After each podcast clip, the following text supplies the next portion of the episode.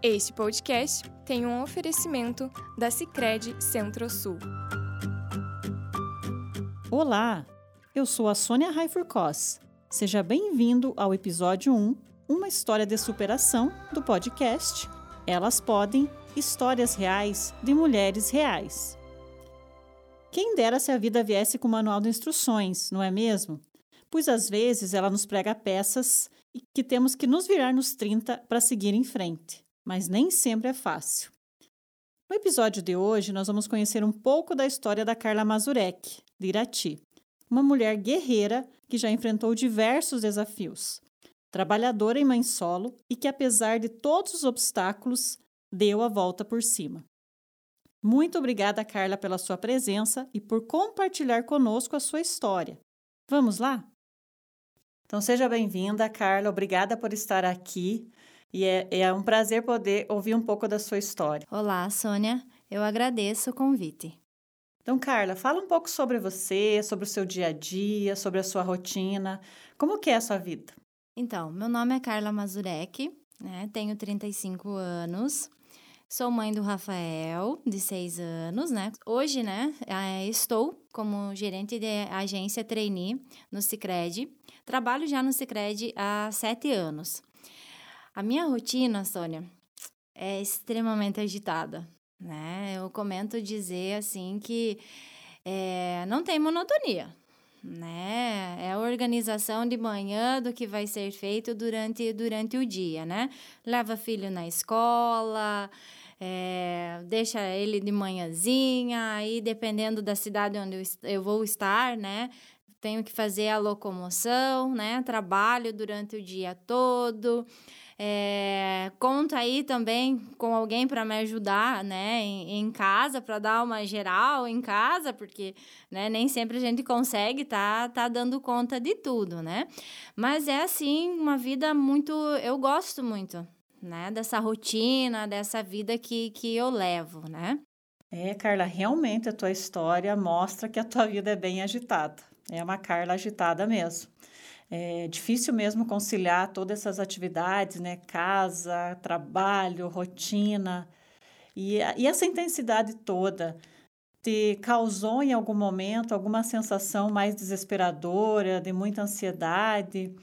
que você sentiu que tinha chegado o momento de pedir ajuda para alguém? Aconteceu alguma coisa nesse sentido na sua vida? Então, Sônia, é, algumas vezes realmente, né, a gente para, né? E acaba é, ver que as nossas forças começam a diminuir. E que toda aquela carga, aquela intensidade que a gente vive, ela nos traz um preço. Né?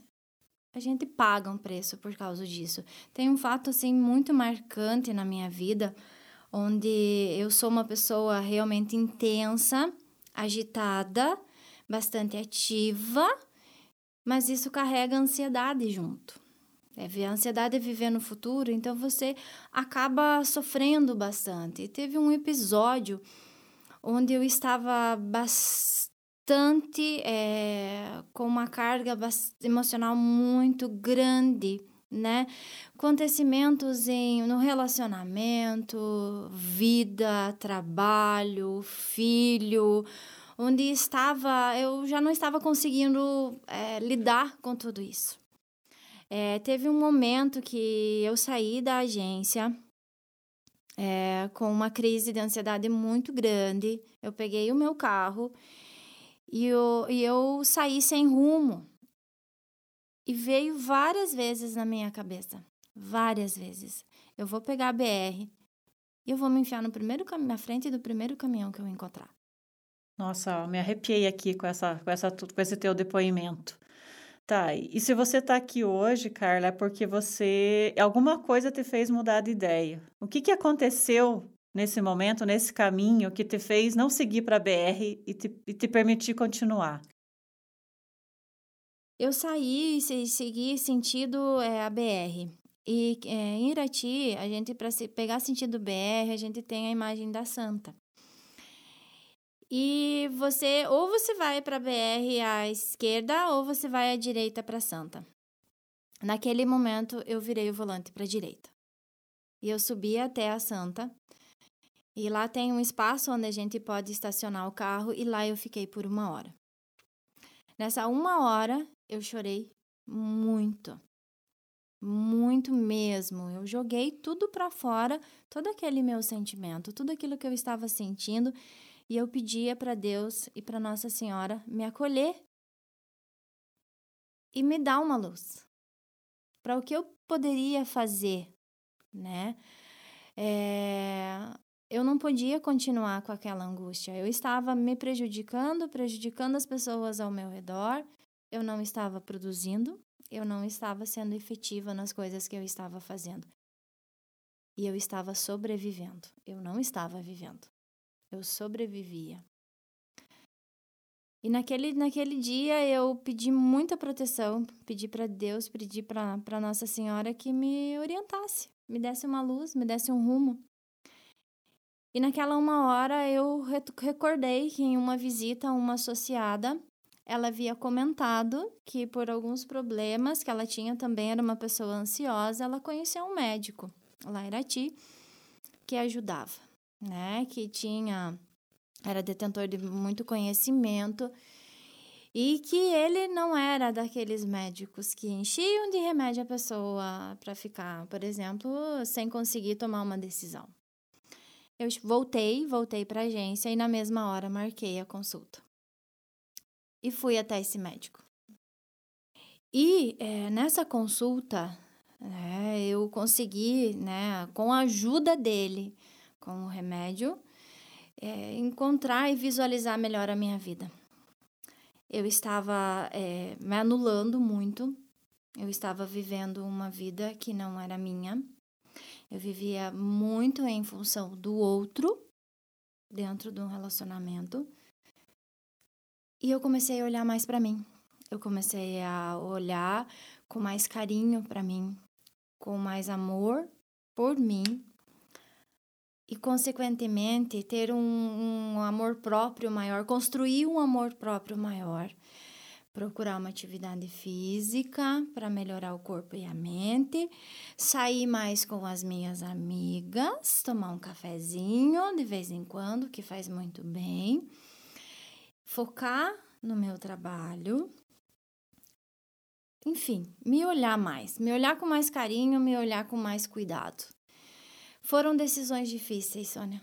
Decisões muito difíceis, mas que precisaram ser tomadas. Muitas delas eu precisei, né? Desde tomar a decisão aí de olhar mais para mim, com mais cuidado, me olhar mais até uma decisão de acabar me separando da pessoa com quem eu convivi, grandes momentos com quem eu tive um filho maravilhoso, né? Tomar uma decisão de, de me cuidar mais, de olhar mais para mim e, e de, de amenizar todo esse sofrimento, né? E me cuidar mais. Entendi. Então, é, pelo que eu posso sentir da tua história, teve um momento da tua vida que você é, abriu mão de, por exemplo, fazer coisas que estavam, que estavam fora do seu trabalho e da sua família em si, do seu núcleo familiar. Então, começar a sair mais com as suas amigas, começar a fazer uma atividade física, te libertou um pouco e você viu que a vida é mais do que isso. E, e quantas de nós, às vezes, a gente está tão focada em só ficar vivendo essa rotina trabalho, casa, trabalho, casa, trabalho, casa e esquece desse resto. E que bom você compartilhar isso e mostrar para nós, para todos os ouvintes, que é importante você buscar outras coisas para fazer. Talvez isso já seja um grande diferencial. E que tudo isso te proporcionou seguir em frente. Que bom. Eu acredito que é justamente isso, né? Você olhar um pouco mais. E muitas vezes são os desafios e essas crises de ansiedade que nos permitem olhar com cuidado para nós e procurar ajuda. É, procurar ajuda de um especialista, procurar ajuda de amigos e de pessoas. E aí, depois que você tomou essa decisão de, de, de buscar é, esse outro modelo de vida, é, o que, que mudou para você? Assim, Sônia, é, ele muda muito, né? Porque ele é uma virada de chave. Você passa a, a andar muito mais com as suas próprias pernas. Você começa a se reconhecer, porque muitas vezes E isso acontece muito, nós acabamos nos anulando e acabamos vivendo a vida de uma outra pessoa que não é a sua. É, talvez na ânsia de preservar um relacionamento, você se molda às necessidades do outro, né? E deixa de ser a pessoa que você realmente gostaria de ser. A necessidade do outro e o amor que você sente pelo outro, né? E isso faz com que você vá se anular. E aquela pessoa nunca te pediu isso. Ela nunca te pediu para você se anular. E você fez isso. Né? Então você começa a se redescobrir. É, eu comecei a descobrir quem era a Carla. O que a Carla tem para fazer? Como é a Carla mãe? Né? Como que é tudo isso, né? Então você começa a se reinventar, né? Descobrir que você pode, que você consegue, que é difícil, as pedras elas aparecem, dói, vem a necessidade de você se reorganizar financeiramente, de você reorganizar toda a sua rotina, né? Porque é você, era eu e o Rafa, né? Era eu e o meu filho. Como eu falei, contei com ajuda, fiquei três meses na casa dos meus pais até eu me reorganizar para a minha casa, né? E foram, foram essenciais, teve muito choro, teve muito choro, teve muita dor, né? Teve momentos em que você que eu pensei assim, eu não vou suportar. Eu não vou aguentar isso. Aí eu rezava, eu pedia proteção, eu pedia força, né, para sustentar e para eu conseguir, né, vencer. Então é um redescobrimento, não existe outra palavra, Sônia. É se redescobrir, é viver você, é ser você, quem é você? O que você está fazendo? O que é a sua vida? Já deu para perceber que você conseguiu superar esse obstáculo, que você refez sua vida e, e, e, quantos de nós, né, precisamos tomar essa atitude, precisamos tomar essa decisão e seguir em frente de uma maneira melhor. E aí, a partir daí, tudo ficou 100%, na, nenhuma nova emoção ou novas emoções aconteceram na sua vida? Olha, Sônia, eu falo que a minha vida é uma montanha russa. Ela é muito intensa, né? Se não tiver intensidade na vida da Carla, não é minha vida, né? É, tive muitas outras emoções, né? É você aprender a lidar com a nova realidade. Tive promoção, né? Dentro, promoção profissional, né? E no ano passado, a vida me pregou mais uma peça, né? E essa peça foi bem dolorida, né? Bastante dolorida também. Dia 27 de novembro do ano passado, eu saí tomar um café com uma amiga minha e eu senti uma dor muito forte nas minhas costas. Do nada. E aquela dor começou a se intensificar, eu não conseguia respirar. Eu não conseguia puxar o ar. Eu não conseguia andar. E eu achei que não era nada.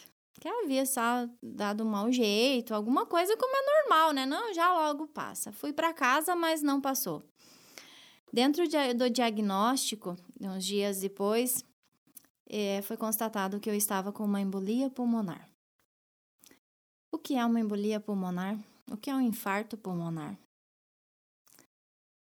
E naquele momento o médico falou: para tudo, que você vai ficar no mínimo três meses em casa.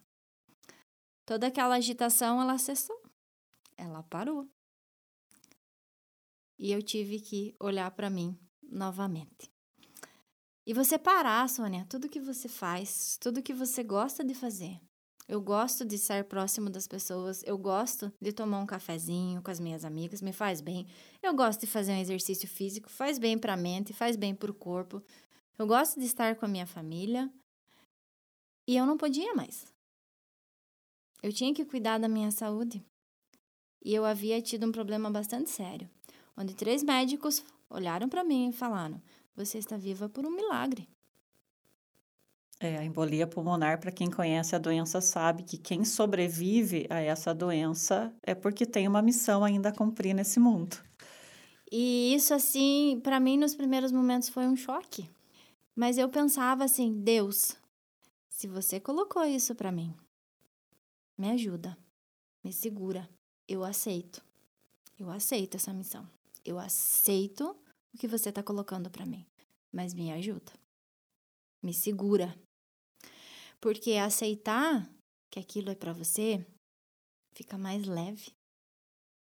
Se aconteceu, tem um objetivo, tem, tem, tem um propósito. Realmente tem um propósito muito grande. Qual é esse propósito?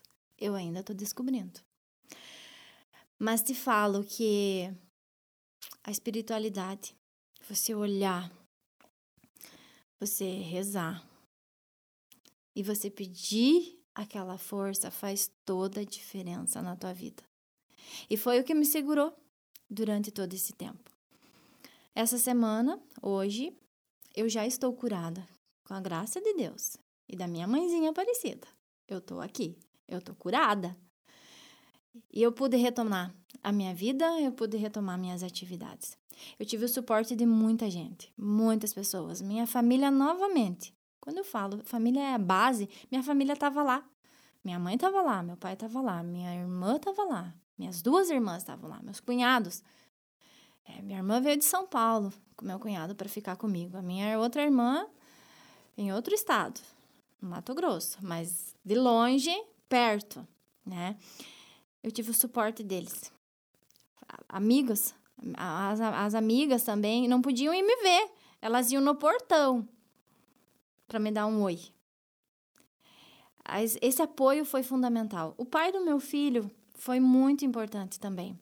É, ele, ele estava com o Rafael, ele deu esse suporte para o Rafael. Né? Então eu tive o apoio dele também. Então a importância de você manter, Sônia, um bom relacionamento. Ele vai ser para sempre o pai do meu filho. Ele, isso nunca vai mudar. E nós vamos ter esse elo para sempre. Nós tivemos nossas diferenças, tivemos, né? Não, não, não foi possível manter um relacionamento de marido e mulher, mas o relacionamento de pai e mãe, ele precisa ser preservado pelo bem do nosso filho. Ele precisa se manter, ele precisa ficar ali, ele precisa ser forte. E isso nós a gente vem mantendo, né? Pro bem dele, pro bem do Rafael e pelo nosso relacionamento né? Hoje nós somos amigos, hoje a gente conversa, hoje a gente fala sobre a educação do Rafael, que é extremamente importante. Então, ele também foi fundamental nisso. E foi todo um contexto, você olhar para aquilo. A ansiedade voltou, voltou, doeu, doeu. Chorei, chorei muito. Teve várias vezes que eu desabei. Teve várias pessoas que me apoiaram, muita gente me apoiou. Eu tenho amigas aqui no meu coração, assim, que eu tenho uma gratidão gigantesca. Mas foram importantes, né? A espiritualidade, as pessoas que estiveram ao meu redor. Não foi fácil. Doeu, doeu. Carla para tudo. Carla, Carla agitada, Carla intensa. Carla teve que parar por três meses. Né? Mas foi muito necessário, né? Hoje eu vejo a vida com outros olhos. Que história linda, Carla.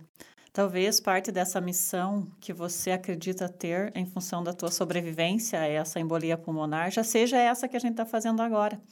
É poder mostrar para as outras pessoas que, uh, que podem talvez olhar para você e te achar uma fortaleza. Nossa, a Carla é uma super mulher, ela é super forte, ela parece que não tem problemas, mas tem.